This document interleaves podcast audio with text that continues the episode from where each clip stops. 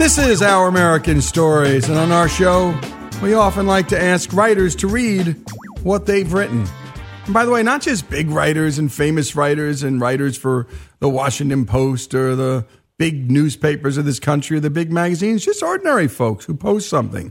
It doesn't, well, you don't have to be a writer to be a writer.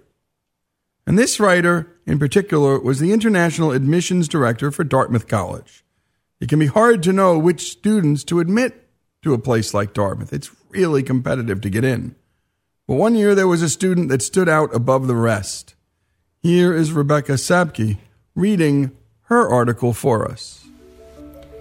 Check this box if you're a good person. When I give college information sessions at high schools, I'm used to being swarmed by students. Usually, as soon as my lecture ends, they run up to me to hand me their resumes, fighting for my attention so that they could tell me about their internships or summer science programs. But last spring, after I spoke at a New Jersey public school, I ran into an entirely different kind of student. When the bell rang, I stuffed my leftover pamphlets into a bag and began to navigate the human tsunami that is a high school hallway at lunchtime. Just before I reached the parking lot, someone tapped me on the shoulder. Excuse me, ma'am, a student said, smiling through a set of braces. You dropped a granola bar on the floor of the cafeteria. I chased you down since I thought you'd want your snack. Before I could even thank him, he handed me the bar and dissolved into the sea of teenagers. Working in undergraduate admissions at Dartmouth College has introduced me to many talented young people. I used to be the director of international admissions, and I'm now working part time after having a baby. Every year, I'd read over 2,000 college applications from students all over the world. The applicants are always intellectually curious and talented, they climb mountains, had extracurricular clubs, and developed new technologies. They are the next generation's leaders. The problem is that in a deluge of promising candidates, many remarkable students become indistinguishable from one another, at least on paper. It is incredibly difficult to choose whom to admit. Yet, in the chaos of SAT scores, extracurriculars, and recommendations, one quality is always irresistible in a candidate kindness. It's a trait that would be hard to pinpoint on applications, even if colleges ask the right questions. Every so often, though, it can't help but shine through. The most surprising indication of kindness I've ever come across in my admissions career came from a student who went to a large public school in New England. He was clearly bright, as evidenced by his class rank and teachers' praise. He had supportive recommendation from his college counselor and an impressive list of extracurricular. Even with these qualifications, he might not have stood out. But one letter of recommendation caught my eye. It was from a school custodian. Letters of recommendation are typically superfluous, written by people who the applicant thinks will impress a school. We regularly receive letters from former presidents, celebrities, trustee relatives, and Olympic athletes.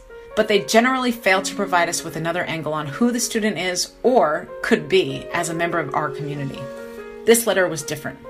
The custodian wrote that he was compelled to support the student's candidacy because of his thoughtfulness. This young man was the only person in the school who knew the names of every member of the janitorial staff. He turned off lights in empty rooms, consistently thanked the hallway monitor each morning, and tidied up after his peers even if nobody was watching. This student, the custodian wrote, had a refreshing respect for every person at the school, regardless of position, popularity, or clout. Over 15 years and 30,000 applications in my admissions career, I had never seen a recommendation from a school custodian. It gave us a window onto a student's life in the moments when nothing counted. That student was admitted by unanimous vote of the admissions committee.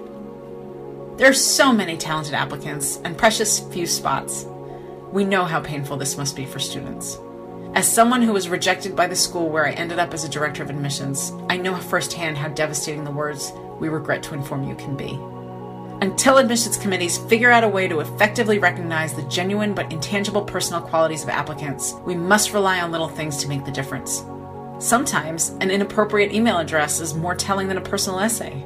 The way a student acts toward his parents on a campus tour can mean as much as a standardized test score. And, as I learned from that custodian, a sincere character evaluation from someone unexpected will mean more to us than any boilerplate recommendation from a former president or famous golfer. Next year, there might be a flood of custodian recommendations thanks to this essay. But if it means students will start paying as much attention to the people who clean their classrooms as they do their principals and teachers, I'm happy to help start that trend. Colleges should foster the growth of individuals who show promise, not just in leadership and academics, but also in generosity of spirit.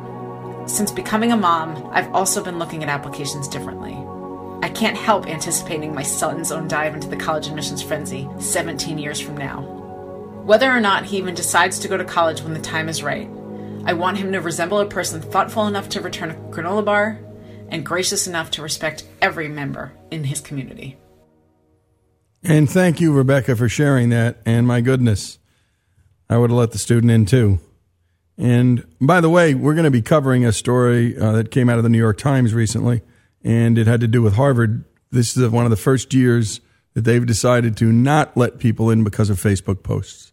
So as you're talking to your kids, know that they're now looking at Facebook posts, how you conduct yourself, what you say, stupid stuff you do, lewd stuff, inappropriate stuff you do. And thank goodness. I wish I wish we'd all get on this.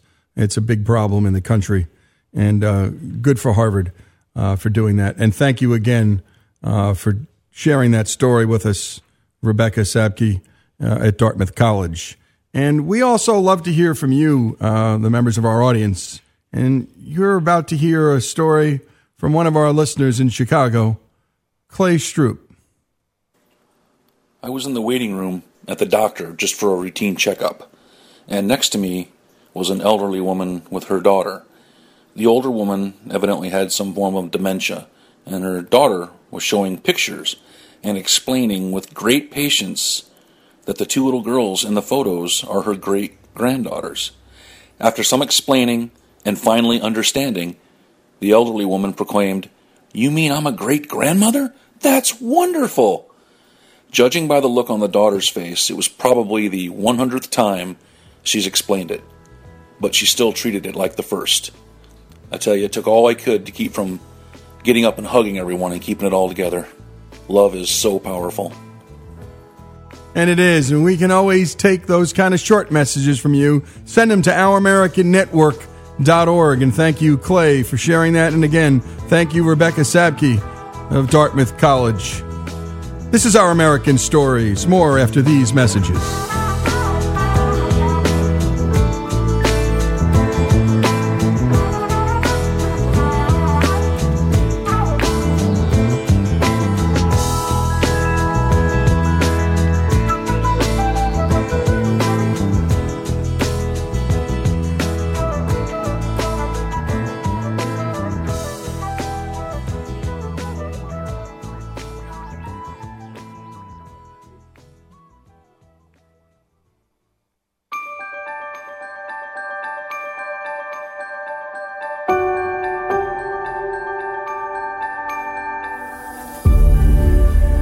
And we continue here with Our American Story. Since being released in 1983, Francis Ford Coppola's film adaptation of S.E. Hinton's coming of age novel The Outsiders has found continued popularity and has achieved official cult status. And now, in what is surely one of the most interesting pop culture intersections of all time, hip hop artist Danny Boy O'Connor from the rap group House of Pain, best known for their iconic 1992 anthem Jump Around, purchased the Tulsa, Oklahoma home where much of the Outsiders film was shot. Here to tell the story is the man himself. Here's Danny Boy. My story really begins Los Angeles, California, 1983, when I went unknowingly to a movie that I had never heard of, uh, Woodland Hills, California, called The Outsiders with my friend Steve Sokolsky, who um, just happened to read the book I believe I was in seventh grade, and uh, so he was a fan of the book and he wanted to see the movie.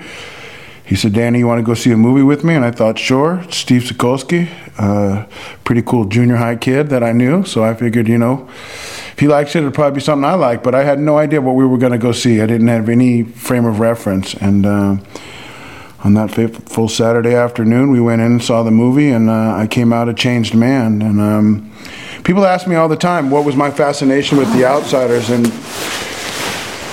the movie kind of hit me at a time where I definitely felt out of place in, uh, you know, the San Fernando Valley in the 80s, being a native New Yorker who um, was moved to California at the age of six and kind of always had like a, uh, a strong connection to the East Coast. Uh, so Southern California in the 80s looked a lot different than New York City did. And I don't know. I just always felt, you know, separate and apart from, and I and I got that from the movie as well. And I grew up. My father went to prison when I was two months old. Um, we moved in with my grandparents. My mother worked nights at the Chase Manhattan Bank, and so I never really had that foundation or that family, you know, uh, support or love.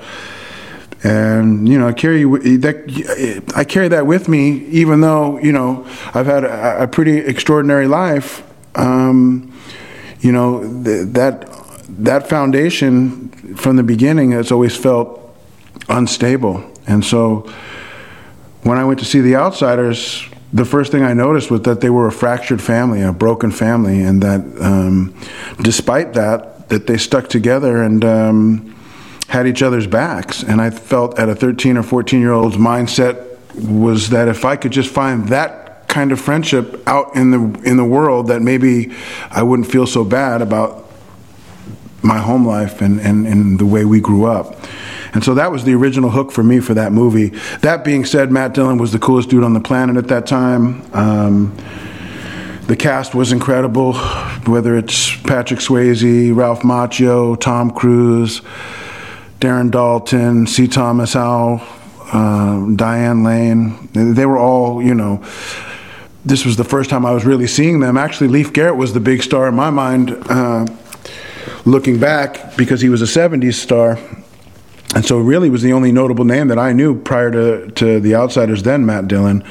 But that being said, the, you know the movie was was was the coolest thing I'd ever seen, and it, and it stuck with me. I immediately went home and then dug out a, a denim jacket that I may have had from the '70s in New York, and. Uh, kind of uh, adapted that Dallas Winston, Matt Dillon swagger for the next few years. But uh, as fate would have it, I didn't really have much of a game plan coming out of high school. I, I dropped out in ninth grade. I hung out for the next three year, years at high school. Never really went in too much. Uh, got in a little bit of trouble with the law. And during the time where most of my friends were graduating high school and heading off to college or, or embarking on a career, I had no idea what I was going to do. And so I uh, connected, reconnected with a high school friend who had had a record out prior to uh, me and him reconnecting, and um, we started a band called House of Pain. And at the time, in hip hop, there wasn't anything on the landscape like it. We were really, you know, uh, kind of the next wave of of of hip hop in the early '90s. But at that time, there wasn't any really there wasn't really any hard white boys, and we were like Irish American, tough white kids, and that was our shtick. And that, our our deal was is that you know we were the kind of like you know boom bap punch you in your face type of hip hop uh, that was missing. You know, as as as the '80s turned into the '90s and, and grunge was a thing, hip hop needed to reinvent. So us and Cypress Hill were kind of like the next face of that in that moment, and so was very successful with that and sold a few million records and traveled all over the world and made a million bucks. But, um, you know, I like to say what goes up must come down. And it wasn't only, you know, five years later that I was back to where I started, even less, because, uh, you know, doing music for a living, especially as a creative director and, and an artist more than I am a musician, it kind of left me empty handed when the career was done or the music career was done in that moment. And uh, I really had no other life skills. And I unfortunately turned to drugs to deal with that pain. So I spent the next, you know, five to six years high on methamphetamines and, and drinking around the clock. And it wasn't until about year 2000 that I got sober. I stayed sober for about three and a half years. And uh, you know, first year was good. Second year, I started getting complacent, and, and a little. My attitude started to come back, and my expectations started to come back, and my my. You know, I started to think, well, this is cool, but I don't know how long I'll stay. By year three, I started convincing myself that I only had a drinking problem, and then drugs were clearly my problem. But if I just drank, how bad could that be? And uh, maybe I don't need this this this sobriety thing. And so, at around three and three and a half years, I decided to have a drink, and it was pretty much the worst decision I'd ever made. It took me a two a one week to go back on drugs, and took me three years to get make it back to a, to a to the twelve step program.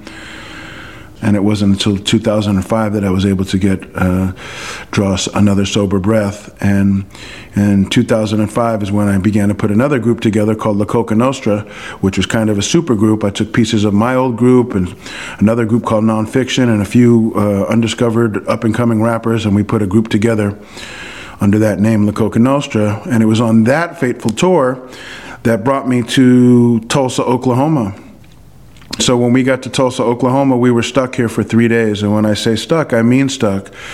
That day was not really special. I didn't know what to do. We just kind of hung out in Tulsa, grabbed a few bites, and then called it a day. But day two of the three days that we were here, we began to get extremely bored. And so I called down to the concierge desk in the lobby and asked them to um, call us a cab. They laughed. Uh, there was no such thing as cabs. We're downtown Tulsa at the time, and it was it was pretty much pre Uber and Lyft and all of those rideshare things. So they were able to get they were able to wrangle us up a guy in a van that took about an hour and a half to get to the hotel. And then when he got there, we asked him, "Can he take us on a proper tour of Tulsa?" Which he proceeded to say yes, and then took us to the Woodland Hills Mall. And uh, to, I can assure you that didn't go over so well with a bunch of 40 year olds going to a to a what was at that point pretty uh, you know know, the mall was kind of shuttered as well. And so we went there uh, for about an hour, and as we were heading back to downtown Tulsa, it occurred to me Tulsa, Tulsa, Tulsa. Why does Tulsa sound familiar to me? And it was at that moment I had the epiphany, and I said, Excuse me, driver. He said, Yes. I said, Was The Outsiders filmed here? And he almost like locked up the brakes. He was like, turned around he said, Yes, absolutely. He says, Why? Do you know it? I said, I not only know it, I love it. Do you know where any of the filming locations are? And he said, I do know where the drive in is. So we proceeded to drop off the rest of the group. I grabbed my road manager and said, You're coming with me. I grabbed my laptop, and at the time, even in 2009, there wasn't much on the internet to go on. It's not like today 2009, I looked up for locations for the Outsiders, and I found a Flickr account or two, and I found a site called Tulsa TV Memories, which had a few of the locations, and the addresses were given up. The address I was most interested in was the Outsider's house, which was not given on that website, but they did tell us where the drive-in was, and it did tell me where the park in the movie was, the uh, Crutchfield neighborhood. And so we went to the drive-in, and I couldn't Im- imagine that this thing was going to look anything like it did in the movie. But not only was it uh, it felt like it, it, hadn't changed a bit, and my mind just started to to just melt really because it, it looked exactly like it would have in 1982 when they were filming, and exactly like it did, you know, in the 60s when they were trying to describe it. So it was pretty good stuff. Anyway, so yeah we got that driver to take us around Tulsa. We were able to find the drive-in. We were able to find Crutchfield Park which was the park that Johnny stabs the Soc in, and they have the confrontation with the Socs in. And then by finding the bark, I was able to find the house. And by finding the house, this is where the, the, the, my life starts to take a different turn. And when we come back, we'll continue with the story of Danny Boy O'Connor from the rap group House of Pain, his journey back into his life, the movie The Outsiders, filmed in this town, Tulsa, in Oklahoma. The rest of this story continues here on Our American Stories.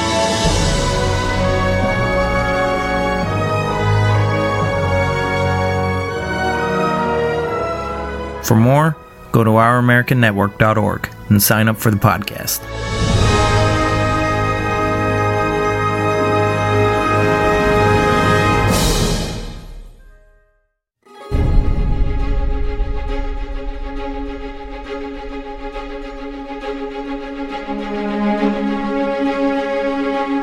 And we continue here with Our American Stories and the story of Danny Boy O'Connor.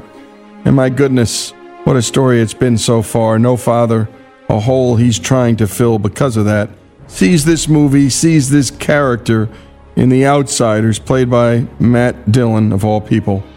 And the next thing you know, a little bit later, he's in a big hit band, House of Pain, and then drugs, and then one day there's a stop in Tulsa, Oklahoma, where The Outsiders was filmed. And the next thing you know, there he is in front of the house where that movie was filmed. Let's pick up where we last left off. At the time, it was for sale for $40,000. I uh, can assure you, you can't buy anything in Los Angeles, California, with the word "real" attached to it for forty thousand uh, dollars. I could not believe that this house one would be for sale, two would be forty thousand dollars, and three that that nobody understood its true value as a, an American classic and a, and a really a, a sacred uh, hallowed grounds. Um, that being said, I knew that I was in no position to buy a house in Tulsa, Oklahoma, living in Beverly Hills, California, and that I should just kind of take a photo and, and and soak it all in while I was here, and then and keep it uh, keep moving. So that's exactly what I did. I took a photo out front. Uh, we played Cain's Ballroom the next night, and I also found out that there was a hole in the wall that uh, Sid Vicious had punched in. Uh, 1978 when the Sex Pistols played Cain's Ballroom. And I put both of those photos on Facebook, which was pretty much a new thing as well.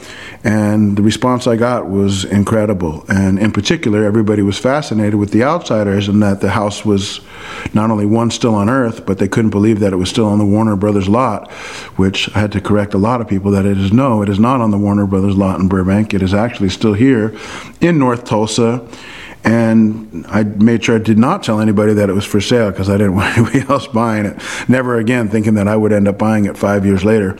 But that's exactly what happened. So after finding the house, we kind of I, I realized that there's some there's, there's there's some real cool stuff across America, and so it really started here for me. But the, I started to urban explore, and I put a group together called the Delta Bravo Urban Exploration Team, and what that is is. Um, it's a page I started on Facebook, and I put the Outsider's house first, and I put a before and after photo.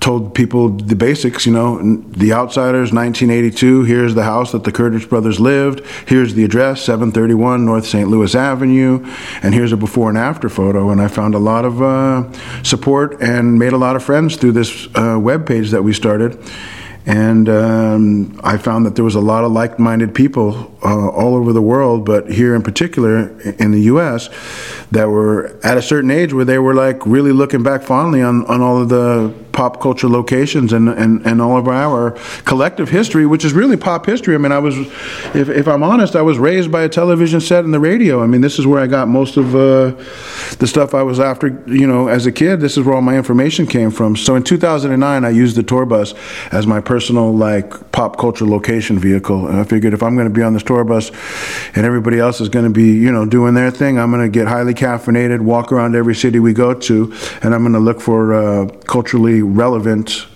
um, undiscovered locations. And so that was the birth of the Delta Bravo Urban Exploration Team. Again, it just was like a cool hobby that I could do in my sobriety that really cost me nothing. And it was I was also able to kind of like see all the, the, the, undiscovered locations that I had always wanted to see, like where Mary Tyler Moore's house was in Minneapolis, where the son of Sam was arrested in Brooklyn, and, and, and stuff like this. Um, and because of the success of that on, on the internet, uh, I, I, got so much, you know, um, so many accolades and met so many cool people. We, we started to do it like uh, pretty we took it pretty serious for a while. We were actually getting courted by a lot of companies in hollywood they were trying to turn it into a t- television show. It never really kind of worked out uh, television wise but the group kept growing and growing. So we started to go on group trips and uh, meanwhile i was still touring a lot so i was going back and, and forth across the us and year after year, a minimum of twice a year, but uh, sometimes three or four times a year, I would come back uh, um, whether on purpose or not, to Tulsa, Oklahoma, and I'd always make a, a mission or pilgrimage to see the Outsider's House, and and mostly some of the other locations as well. And what I started to notice is that year after year, this house was starting to deteriorate, and that the neighborhood was starting to fall apart, and that the Habitat for Humanity was coming through here, and they were clearing out a lot of these these streets and and, and these houses, building new houses. Um, I always like to qualify that I am a fan of the Habitat for Humanities and what they do.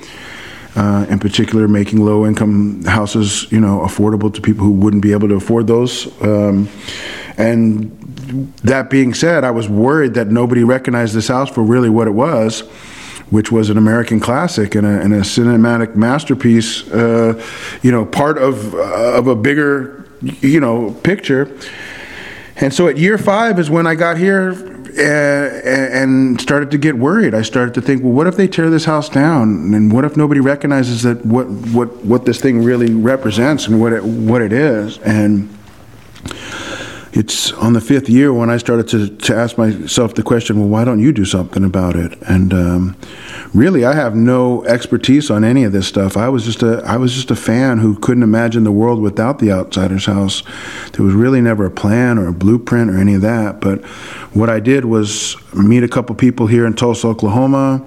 They not only saw the vision that I had that this should be some kind of like one, it shouldn't it, it shouldn't ever be torn down. Two, maybe it could be restored and it could be somebody's house and we could put a little display or some homage to the to the movie that was filmed here in one of the rooms and the idea just kept getting bigger and bigger but what it, what ends up happening is we end up getting the the contact information for the owner who her husband bought the house uh, five years before I got here and they basically did a quick fluff and buff in hopes to use it as a rental property. Unfortunately, her husband died. He gives it to her in the will. And her and her sister moved to Florida because they were not native to Tulsa, and they've had no reason to stay here once her husband was gone. I guess they were kind of like absentee landlords. I mean, they were they were trying their best to collect the rent, but the tenants weren't paying. They were eight months behind in their rent. The house was in terrible condition, and so by the time I found her in 2009, she was ready to sell. Uh, we called her. She told us she wouldn't take a penny less than $20,000. My buddy made the call, so he said he wouldn't give her a penny more than $15,000, to which she accepted. And at that point, I thought, man, I, we robbed this lady. I mean, we bought an American treasure for $15,000. I mean, where on earth can you buy a house for $15,000, much less the house from the movie The Outsiders? So yeah, so I buy the house for fifteen thousand dollars. I buy it sight unseen. I had never been in the house. I had peeked in it a few times. I had been on the outside of the outsider's house a few times, but never really knowing the true condition of the house, and also never understanding. I, am when it comes to you know, remodeling homes or anything that has anything to do with that. I have no idea what I'm doing. So I, this is not something that I would have been like predisposed to do, or something that would have been a likely thing for me to do. I was just a passionate fan who couldn't imagine if they tore this house down, um, what the world would, would be like without it. And so I ended up giving the tenants little by little over a month to move them out because, uh, again, they were eight months behind in rent and it cost me $4,800 to get them out. When I finally drove here a month later from California to see my new house, I ended up breaking in a back window because they did not leave me keys and I realized that this was the worst mistake I had ever made. And you just heard it from him. The biggest mistake he'd ever made, was it? Well, we're going to find out the rest of the story in a minute. But what a story it's been so far. He was raised on TV and a tour bus. And for $15,000, he thought he just bought a piece of the American dream and certainly an American treasure. What happens next? Well, we've all gone down this road before in our lives, folks. Something we thought was an opportunity, then we thought was a big mistake. And a little bit further down the road, well, who knows what. But some good came of that big mistake. Danny Boy O'Connor's story continues here on Our American Stories.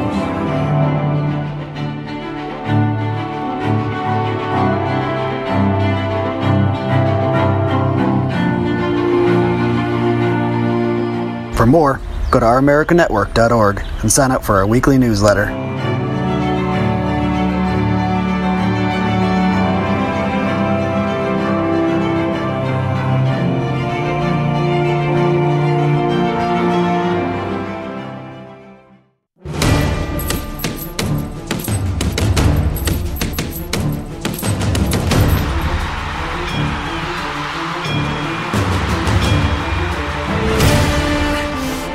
We continue with our American stories and Danny Boy O'Connor's story. He had just laid down 15 grand on a house in Tulsa, Oklahoma, a house with the outsiders. His favorite film, the film that had more influence on his life than any other. And we all have that film or that book or that song. Let's return to Danny Boy's story in Tulsa. Clearly, the owner knew a lot better than I did the condition of the house. If there was any worry of me underpaying for this house. It was quickly erased when I got in here. I mean, this house was in shambles. The only thing this house needed was a brand new house, and uh, it was in terrible condition. And then the fact was that it didn't it didn't look like it had been cleaned up in the last hundred years. They were hoarding in here, and it was in terrible condition. And I panicked. And at that point, I thought, well basically I just flushed $20,000 of my $28,000 life savings down the drain. I had no work in the foreseeable future for me. We weren't touring at that time. And I basically just put 80% of whatever cash I had left on earth into this house, which was a complete teardown. And so my next thought was like, look it, I'm going to ask for help. And uh, I often say, you know, I'm a six foot six alpha male, and it's hard to ask for help when people assume that you should be able to do this type of work. But the truth is, I don't know how to do this type of work. And it was very, it was very humbling, and I and, and, I had to really humble myself to, to to admit that I didn't know what I was doing, and I was in over my head, and that perhaps if there were a few other outsiders fans on Earth like me, um, maybe they could help me find a way to turn this into a to a museum, and that was my thing. I thought, well, I can't ask for help, and then this is my my fort or my new home in Tulsa. That didn't make any sense to me. Why people would would would be interested? Because I wouldn't be interested in that. But I would be interested if somebody was doing a museum to help pitch in, whether that was a gift in kind or some cash or whatever. And so we put a GoFundMe together and we started to raise a little money. And immediately the press got a hold of the story. And if I thought I was one of few outsiders fans on this planet, it didn't take long for me to figure out that I was uh, clearly wrong on that. I mean, immediately city council showed up to the house, the mayor of Tulsa showed up at the house, the press came out of the woodworks, and it just kept growing and growing and growing. And before long, you know, here we were on our way to turning this thing into a museum. Now, at first, I want to tell you it was going to be a movie museum because I had read the book, but it was only a few years prior that I read the book. But this book, again, is it is an American classic. It was written by a 15 year old girl here in Tulsa, Oklahoma, by the name of Susan Eloise Hinton. The book is 51 years old now. It has never been out of print. At the time when uh, Susie got her publishing deal, they agreed with the publishers that it'd be best if nobody understood that she was a, a female, so they called her S.E. Hinton to be ambiguous with that. She was failing out of English when she wrote it and got a D plus in creative writing, and I think that's incredible because the hope is there, um, you know, for everybody uh, that great things can happen despite maybe a few bad marks in a few in, in, in a, in a few um, classes, and really the book is what brings most people to the house. Uh, people love the movie without a doubt, and that movie, you know, basically launched the Brat Pack, which is all the actors we've mentioned before. You know, Tom Cruise, Patrick Swayze, Matt Dillon, Ralph Macchio, C. Thomas Howell, Diane Lane, directed by Francis Ford Coppola. Uh, the book seems to have way more of a, a draw, or is equal, if not bigger, draw than than than the movie, and that was learning experience for me as well. Because on an average day, people come by this house all the time to um, to stop by, and it's usually you know. Uh, a 50 year old, a 40 year old, two 17 year olds, and a 12 year old. And it's usually somebody's going to seventh grade and it's required reading. Their older brother and sister read it five years ago when they were in seventh grade. Uh, their parents remember reading it when they got to junior high and they also were there to see the movie or saw it on HBO when they were kids. And it's really the whole family tree that comes to enjoy this whole story from the book to the movie, and now I'm told it's being turned into a, a Broadway musical, which is also incredible. So, so much stuff has, has transpired since that first day of me buying the house. But what ended up happening is that the whole community kind of just puts this thing on their back and runs with it. Um, plumbers came by and helped me plumb. Roofers roofed. Gardeners gardened. Um, tile layers tiled, and contractors contracted, and everybody just started to do what they could do. And it looked like you know people would say, "Hey, listen, on Sunday after my daughter's soccer practice, I can come by and work for two hours for free if you don't mind." And I said, "Yeah, it would be fantastic." And so really this is a communal project. You know, I get thanked everywhere I go around town and around Oklahoma for, uh, you know, saving the outsider's house, but I feel disingenuous by accepting that praise. And I always tell them, and I think they think I'm being, you know, humble or being, you know, coy or whatever. But the truth is, is that this, this thing happens because everybody pitched in. Um, and helped. And it was usually the people with the least to give given the most. Um, that being said, we we our number one supporter. Um, cash wise is the author S.E. Hinton herself, um, and Jack White also, you know, came by and uh, told me he loved the what we were doing and, and loved the book, he loves the movie, and loves Tulsa, and, and he got us over the hump. We were stuck at forty five thousand dollars on our GoFundMe, and we were looking for seventy five thousand, and he said, "I want to give you thirty thousand dollars from last night's show, and get you over the hump," which he did that, and um, changed everything. I mean, we were kind of we were what I thought would take six to eight months to complete took us three years. Um, two months ago, we finally were able to cut the ribbon. In between those last three years, we've done three events to support the house. We're both Ralph Macchio, C. Thomas Howell, Darren Dalton. All of them in the movie had come back one or two to three different times for three different events to support this. Um, and really, what I found out is this thing has become like a community center um, and had a really good trickle down effect. I mean, when I got here, the lawn was to my waist uh, and trash all over the place. We cut the lawn, got it down to size. We removed all the debris. We cut down trees that had, you know, fallen in upon themselves, and we basically cleaned this house up so nice that everybody else in the neighborhood started to get the drift, and they started to clean their stuff up. And before long, it, it changed the face of the neighborhood as well. And so, if you come here in North Tulsa, on the corner of Independence and St. Louis, you'll you'll definitely uh, you'll see what I'm talking about, and it's it's it's it's a sight to behold. There's a lot of uh, there's just so many different layers to this thing. I would have been bored a long time ago if it was just a house from a movie. And as much as I love the film um, and love the book, there's so much more greater at work here. Um, I love Tulsa, Oklahoma. I love uh, that a 15 year old girl wrote this while she was failing out of English and got a D plus in creative writing, was really going through a rough patch, and she wrote this masterpiece.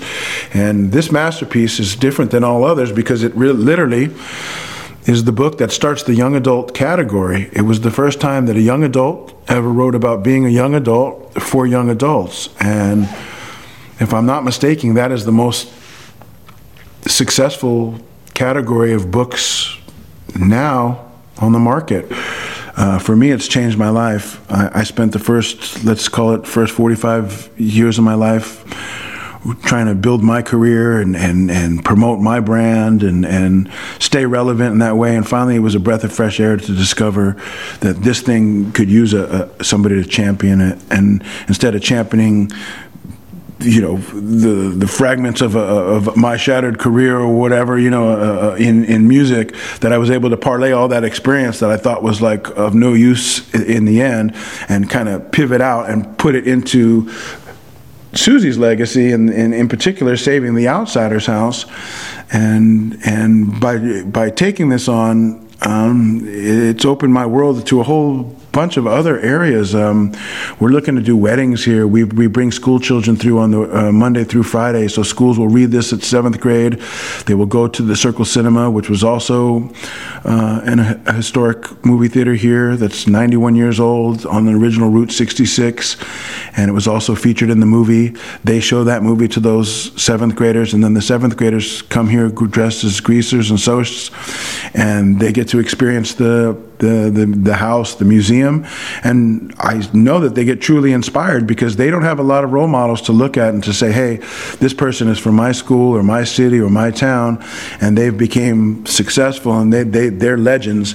And make no mistake, S.E. Hinton is their, that's their legend. That's their, that their mentor. They look and they go, this, this little girl did this here, and it gives them hope. And so, for me, I found a whole new purpose here in Tulsa, Oklahoma. Uh, I live here now full time. I moved from Beverly Hills, and I've been here for two years, and it only gets better for me. This town has changed uh, tremendously in the last 10 years for the better.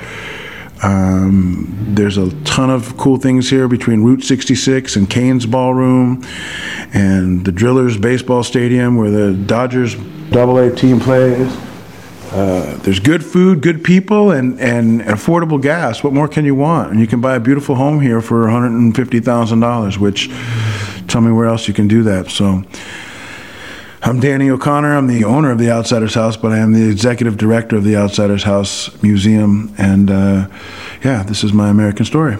And what a story. Thanks to Danny Boy O'Connor for telling it. And thanks to Greg Hengler for putting this together. By the way, make sure to go to theoutsidershouse.com to learn more. Take a visit if you're driving across the Midwest. Stop in Tulsa. And my goodness, he took a stop in Tulsa, all right. And he called it his home. This New York boy, fatherless, chases his dream, ends up in LA. LA is not his home. Pops down $15,000. He thought it was a big mistake. And of course, it became the most purposeful thing he ever did in his life. And he found meaning there and found, well, a family there. And as he put it, what a great place to go. Good food, good people, and affordable gas. Danny Boy O'Connor's story, the story of so many things in this country, but in the end, a story of finding home. This is Our American Story.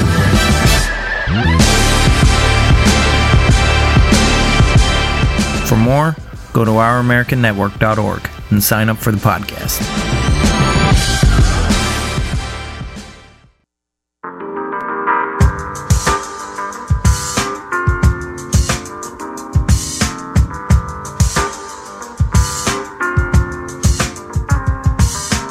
Is Lee Habib, and this is Our American Stories, and we love bringing you stories from our very best writers. And Jonathan Rauch is an award winning author with seven books and many more magazine credits to his name. But the book we're going to talk about today is personal. It's called The Happiness Curve Why Life Gets Better After 50. And it's Jonathan's detective story about why he and so many of us fall into a funk right when we appear to have it all. And Jonathan, you start your book with the story of a man named Carl. Tell us about him. Carl is a guy in his 40s. He's objectively super successful in life. He's got a good marriage. He's got kids that are happy. He's recently switched to the job kind of thing he's always wanted to do. And yet he feels strangely unfulfilled. He comes home at night thinking, what's the matter with my life? Why am I so discontent? He started to feel like there's something wrong with him. And he, he told me he was actually starting to feel a little bit scared. He wasn't even telling his wife about it because he didn't want her to get upset. So he was holding it all in. And I heard this and when I was 54, about 10 years older. And I thought, that is my life. That is exactly what I went through. You know, you wrote that, quote, it feels kind of conceited to bring it up to my friends. They just kind of look at me and say, geez, you got it all. So there's sort of a, a shame, oddly enough, in feeling this feeling of, if not depression, uh, unease, fear, at a time when most people would look at you and say, you've got it all. What do you got to complain about? Well, that's right. His subjective well being, how good he feels about his life, and his objective well-being, the circumstances of his life have completely parted ways. And, and that too is what happened with me. I knew I was in trouble when I was 45. I'm a journalist, magazine writer, and I won a national magazine award, which is the equivalent of the Pulitzer Prize for the magazine business. It just doesn't get any better. And that made me feel fulfilled for like 10 days. And then these creeping ideations of you know I'm wasting my life. I should quit everything and go somewhere else. They they came back, and that's when I knew what was going on was strange and irrational. I felt just the way Carl did. I haven't earned these feelings. I should be grateful. Why am I not grateful? Yep. Why am I not grateful? Let's talk about Dominic. Much of his identity was wrapped up in his work, and things hadn't turned out like he expected, and yet he characterized the stage of his life as appreciative. So, talk about him in contrast to Carl. Dominic is a little older than Carl, about five years when I spoke to them. They're actually very similar demographically. They're a closely matched pair. They even travel in similar social circles. Dominic has been where Carl was a few years ago. He felt that same dissatisfaction and restlessness and unease and sense that he was wasting his life. But by his early 50s, he senses he's begun to kind of turn around. He's he's feeling like his expectations are a little bit lower and he's somehow feeling more appreciative of what he's got on a day-to-day basis just you know being with his daughter his family and i at the start of my book i juxtapose these two because in many ways the big difference between them is actually their age carl is five years younger he's at a different point in the happiness curve let's talk about thomas cole and his series of four paintings, The Voyage of Life. This is a 19th century painter who I think had stumbled upon these insights in his art long before Yeah. social psychologists had come to the same conclusions we'll get to in a bit. Talk about Thomas Cole. I beheld them for the first time when I was 20 years old, and they just they just stopped me short. Partly because of their beauty, but partly because of the story they tell. So Cole is a landscape artist, and he sets out on a commission to do a series of paintings depicting the voyage of life, starting with childhood. And what they show is a baby, then the same young man, then middle age, then old age in a boat on a river. In the front of the boat, on the prow is an hourglass. Behind the boat is a guardian angel. In most of the paintings, out of sight of the young man in the boat. The first one shows the baby emerging from the womb into a kind of Garden of Eden. The second one shows a young man exactly the same age I was when I first saw it, about the age of 20. And he's reaching for a castle in the sky. And those are his ambitions for life, not just his ambitions for accomplishing things, but his ambitions for happiness, because he thinks if he accomplishes the things he wants to do, that that's going to be fulfilling. Well, surprise, the next painting is midlife. Rapids, dark clouds, craggy rocks. Um, the tiller is knocked off the boat. He's looking overhead and, and praying for deliverance. But blocking his view of the heavens are dark clouds and, and demons. And that's Thomas Cole's portrayal of where Carl is at.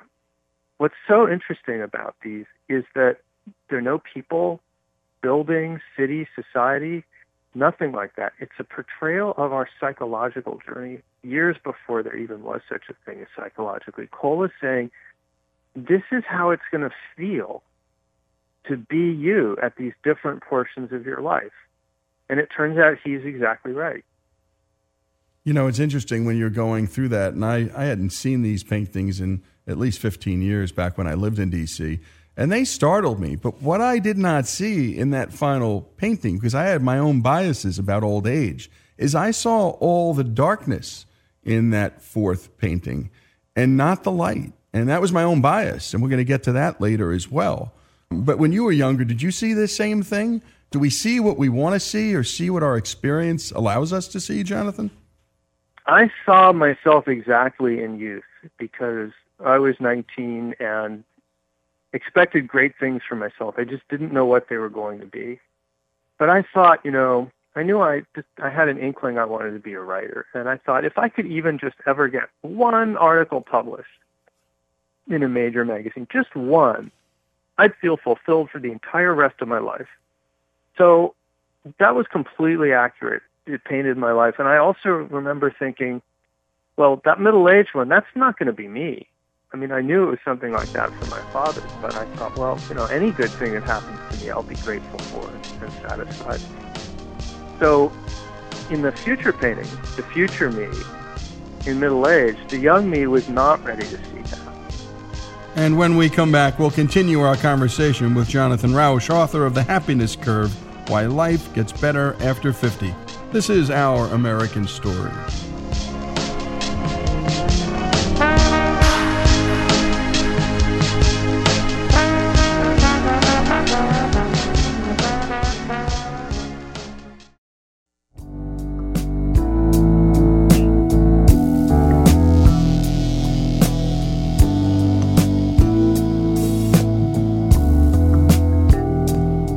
Is Our American Stories, and we're back with author Jonathan Rauch, who's written The Happiness Curve Why Life Gets Better After 50. And we were just talking about how so many of us experience more happiness and satisfaction in our youth and then later in our lives than during midlife. something that even the great 19th century painter Thomas Cole showed in his work. By the way, the National Gallery is in Washington, D.C. His work is there. Worth a trip just to see it. It's so staggering and so beautiful. The Adventures of Life. Jonathan, you were motivated to look into this topic of happiness and ultimately write this book because of your own life. It's odd to be in your mid 40s having achieved all of your important life goals, but feeling down. Talk about your own journey, starting with this quote from your book quote, I was in the closet with my unhappiness.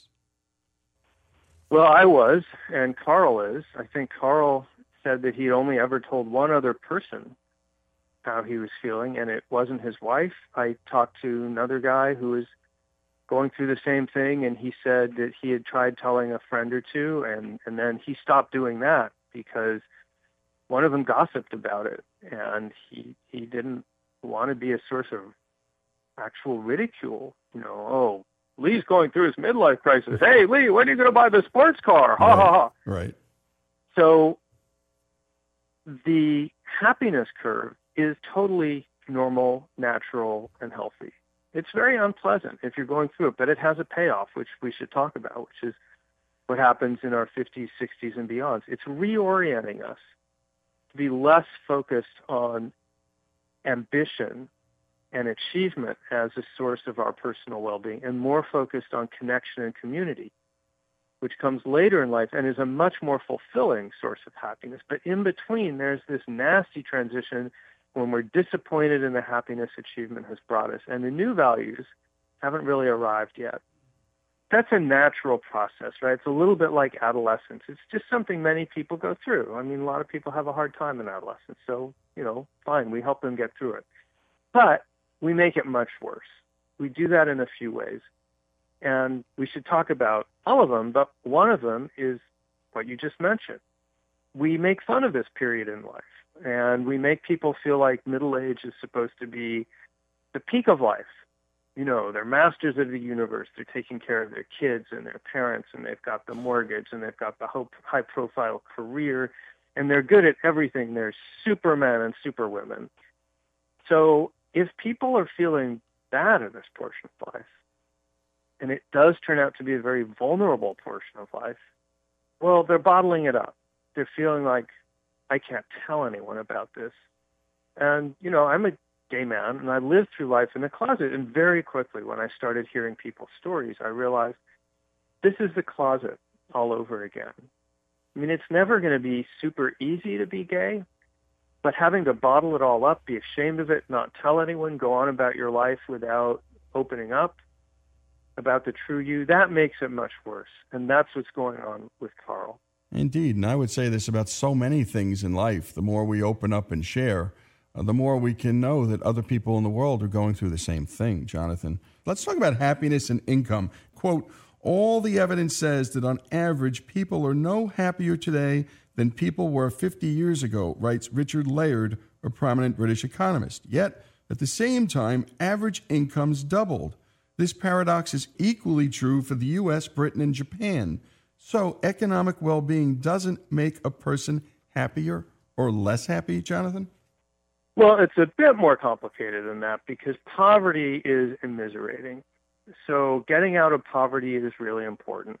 But beyond a certain point, there are diminishing returns of additional income because it turns out that once you're beyond the poverty level, you're, you're living pretty well. It's just not actually that helpful to have your fourth or fifth you know, million dollar. In fact, it can be counterproductive because of what psychologists call the hedonic treadmill, which is when you're in a race for money or status, you're always comparing yourself above you to the people who are higher than you and you're trying to catch up. But there's always going to be someone higher than you. So you become like a gerbil on one of those little running running loop cycle things the more you try to get status, the more you feel like you're not getting there. So beyond a certain point, investing in making more money or having more status turns out not to be a reliable way to increase your well-being and sometimes can make it worse. Yeah, here's the most fundamental finding of happiness economics you wrote. The factors that most determine our happiness are social and not material. Talk about that. This is this is the core finding of research in multiple disciplines now: economics, psychology, neuroscience. Human beings are tribal animals. We're social animals. We're wired to be in groups. And the main determinant of our happiness is having trusting, loving relationships, supportive relationships, reliable relationships with the people around us. Investing in people and connections and community in a supportive way, that is the opposite of the hedonic treadmill. It turns out that those, that's like putting happiness in the bank. It not only makes you more satisfied with your life in the short term, it's cumulative. It's it's not a situation where the goalposts move. Unfortunately, when we're young, it's hard to focus on those things because we're wired to be ambitious when we're young. Evolution wants us to go out and you know really impress impress our fellow tribes people and get lots of status and lots of social connections and you know a fat rolodex and thus lots of mating opportunities. So that means early in life, it's harder to live according to this, what we now know about happiness. Doesn't mean we shouldn't try, though. Indeed. Let's talk about Aristotle and the virtues he wrote about centuries ago relating to life. It turns out, after all these centuries, he was on the mark about a lot of things. Human beings are still, in the end, Jonathan, human beings. Yeah, it's funny. I wonder about Aristotle. Was he a creature from outer space because he got so much right. And it took really modern science to understand how right he was. Aristotle is a Greek philosopher, of course, um, 5th century BC. And he makes this important distinction that real happiness is not just transitory cheerfulness. It's a sense of fulfillment with your life, a sense of satisfaction with your life. And that, he says, comes not from pleasure, but from inculcating in yourself a virtuous life, which basically means doing things that are good for yourself and other people and making that a habit. So you don't even have to think about it that much. And all of this turns out to be exactly true, so much so that, you know, I kind of wonder, how did he know that? There's a big basic distinction between happiness in the sense of emotional feeling good right now, and happiness in the sense of well-being, feeling satisfaction with your life as a whole. Everything we're talking about in this conversation is about the latter. Indeed. It's about that sense of well-being, which is much more important for life satisfaction overall um, than just your mood. You know, I don't think people can hear that often enough. The culture, Jonathan, sends so many messages directly to the contrary. Buy this, you'll be happier. Go here, you'll be happier. Travel here, you'll be happier. Love all these different people as opposed to one person, and you'll be happier. In the age of Tinder and Instagram, this is very counterintuitive. Yeah, that's the thing about Aristotle. He's been rediscovered by modern science, as has wisdom, which is another piece of Aristotle, which we should come back to. But we have, as a culture, spent the last multiple decades moving in the opposite direction. The idea behind Facebook, you know, was supposed to be we'll connect the world and everyone will be happier because we'll have a zillion connections instead of just, you know, these 30 or, or so key people in our lives that we mostly talk to face to face. Well, it turns out the opposite is true. It turns out what we're doing on Facebook is not connecting, it's displaying, as psychologists put it, um, which means showing off our carefully curated lifestyle homepages in which we're always happy and we're always on vacation and, and showing, you know, pictures of big smiley pictures. Or we're displaying our animosity to the other side, to groups that we hate. Right. Which is a way of ingratiating ourselves with our own group. So that means, you know, we're on Twitter slamming people and trolling. So it turns out once again that that the old wisdom about this is right. There's no substitute for close connections in person, face to face with real people. And when we come back, we're to continue this terrific conversation with Jonathan Rauch, author of The Happiness Curve Why Life Gets Better After 50. Go to Amazon and buy this book. Again, it's The Happiness Curve. And I'll tell you, you'll feel happier about a lot of things and better. If you're going through some things, you're going to get through those things, more than likely. And these are just Well, it's just a part of life and living, these stages of life. The happiness curve. Jonathan Rauch, we continue our conversation after these messages here on Our American Stories.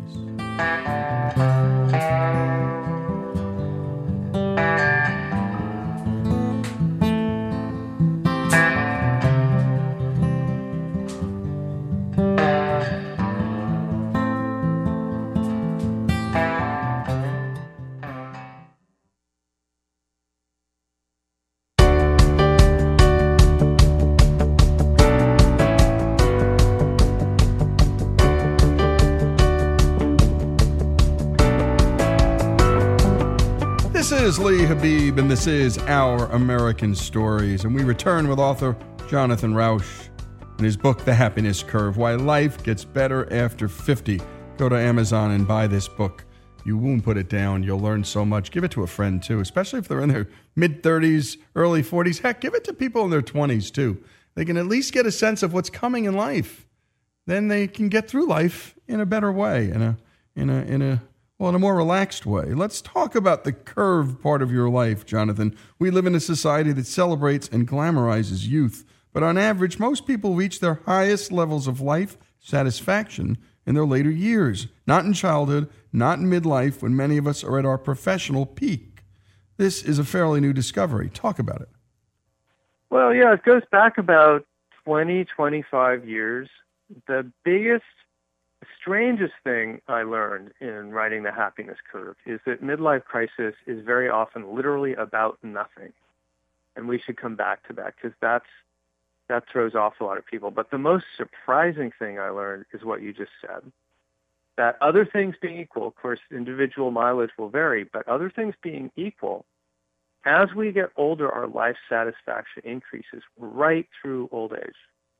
We're actually programmed by evolution as we move out of our 50s and beyond to invest more in those key relationships with other human beings, to care more about community and less about personal advancement. And that plus changes in the brain, which actually make us more positive about life as we get old, actually increases contentment, even in many cases if we're ailing and sick this is the opposite of the stereotype of aging, which is old people are crotchety, lonely, depressed. And after about age 50, you know, it's going to be a long, slow decline. And of course, that makes it worse because everyone who's unhappy at age 45 or 50 thinks, well, I'm, this is, this is bad and this is the peak. It only gets worse. So then they get pessimistic as well as disappointed. So it's very important for people to understand that that's not true at all the stereotype of aging is is just plain wrong, and this is one of the most robust findings out there. Um, things get better. Emotional satisfaction gets better as you get older. You get better at regulating your emotions. Experience less regret, less stress in any given situation, more positivity. Even true of what you perceive. They put people in brain scanners, and older brains react more to positivity you know, things like smiley faces and less thing, less to negativity, things like frowning faces. So I tell you right about time also a lot, Jonathan. Time matters. Those were two words you wrote together. It was a sentence, and it was a big one. Talk about why you put those two words together. We imagine that aging is the passage of time in our lives is a neutral process. So, you know, it's just the clock ticking. It's the background.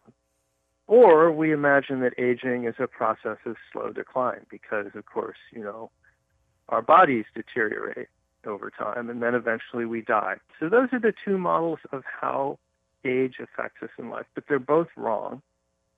The big finding of the last really, it's only been nailed down in the past 10 years or so. It's really brand new stuff um, in multiple disciplines is that the shape of time is U-shaped, and that's the happiness curve. The passage of time tends to reduce our life satisfaction, other things being equal, from early adulthood, you know, when we're about 20, to about midlife. And we'll experience typically a nadir, a bottom to this cycle at around the age of 50. It varies depending on country and, of course, individuals are different. And then time, just when we least expect it to, just when we've given up and we think, oh my God, I'm in for a lifetime of disappointment and gloom, time turns around. It switches sides. And it goes into this reverse cycle of positive feedback where we're feeling better about life and we're positively surprised that we're feeling better because we thought, you know, we're going to decline into sadness and death. And and those two things feed on themselves. So that's the shape of time. And that's what Thomas Cole's paintings are really about. He makes this clear. If we look hard, we see that there's an hourglass is the prominent feature of three of the paintings. So his message is this is what time is going to do to you. And let's talk about that midlife malaise because you said it's often about, well, like Seinfeld's show, nothing. Talk about that. Yeah.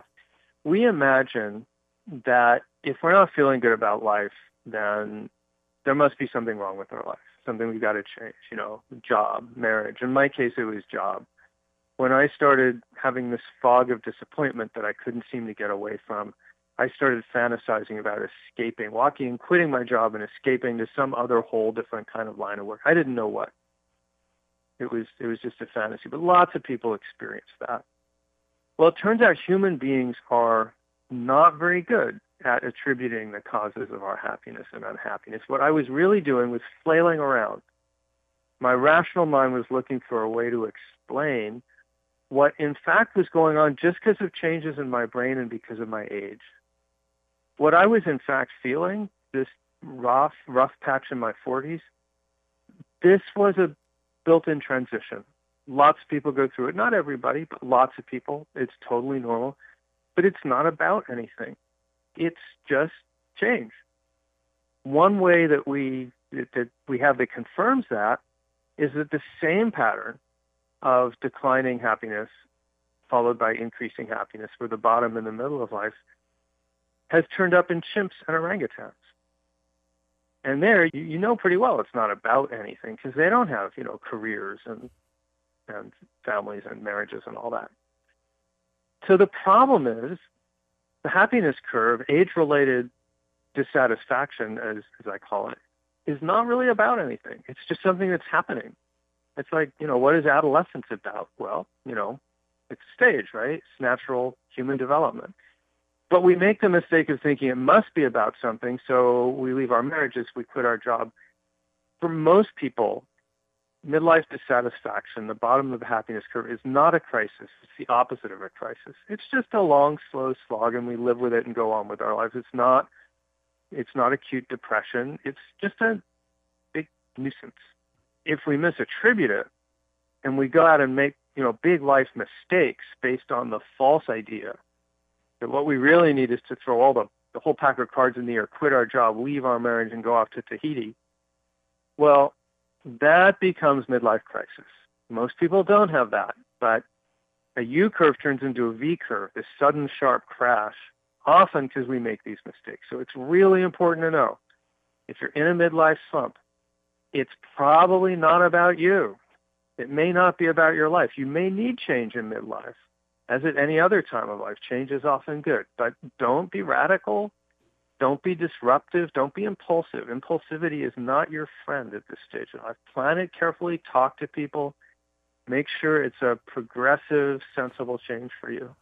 And when we come back, more with author Jonathan Rauch. The book is The Happiness Curve Why Life Gets Better After 50. And if you like what you hear here on Our American Stories, go to ouramericannetwork.org and sign up for our free newsletter. And we'll send you the five best stories each week. And this is a story in the end, not only about Jonathan Rauch's uh, curve, his happiness curve, and his experience at the bottom of that curve, but all of our lives. And we all know what he's talking about. I think that so many of you are nodding and thinking, aha, that's what this was all about, this journey. When we come back, more with Jonathan Rauch. And thanks always to mypillow.com the folks there, well, they, they make the best pillows in America. And if you want some real happiness, a good night's sleep will get you there. Go to mypillow.com and tell them, well, at least enter the promo code STORIES to get their very best specials. That's mypillow.com.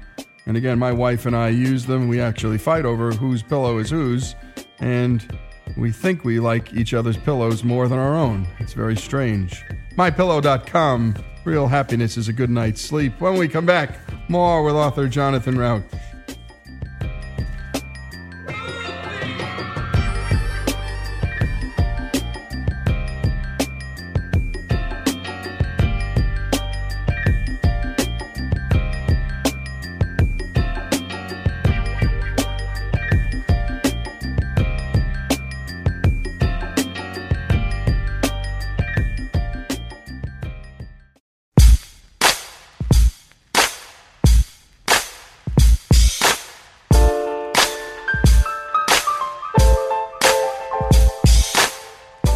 Is Our American Stories, and we're back with author Jonathan Rauch, whose own midlife unhappiness prompted him to take a deep dive into the science of happiness throughout human life.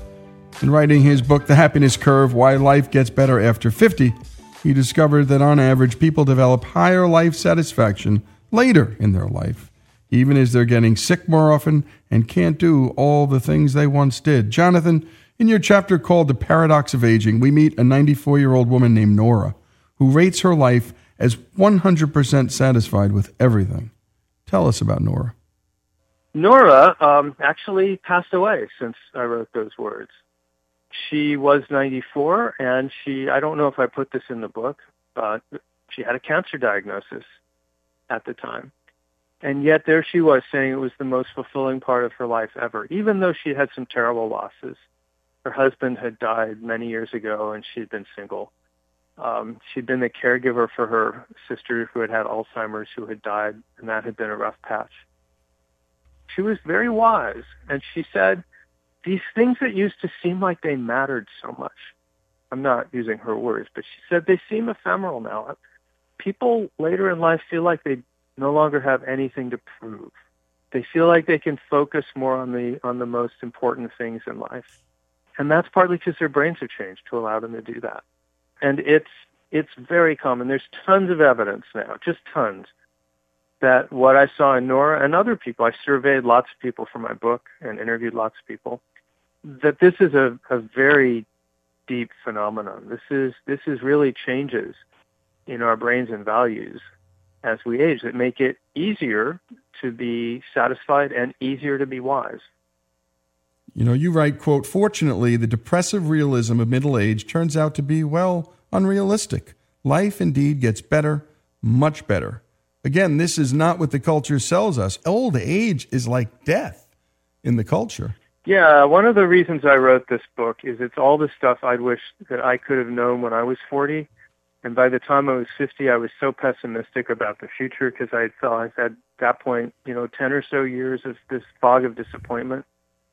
And part of the reason I was so gloomy about the future is what you just said. You know, the story that our, our society says is, well. It's all downhill from here.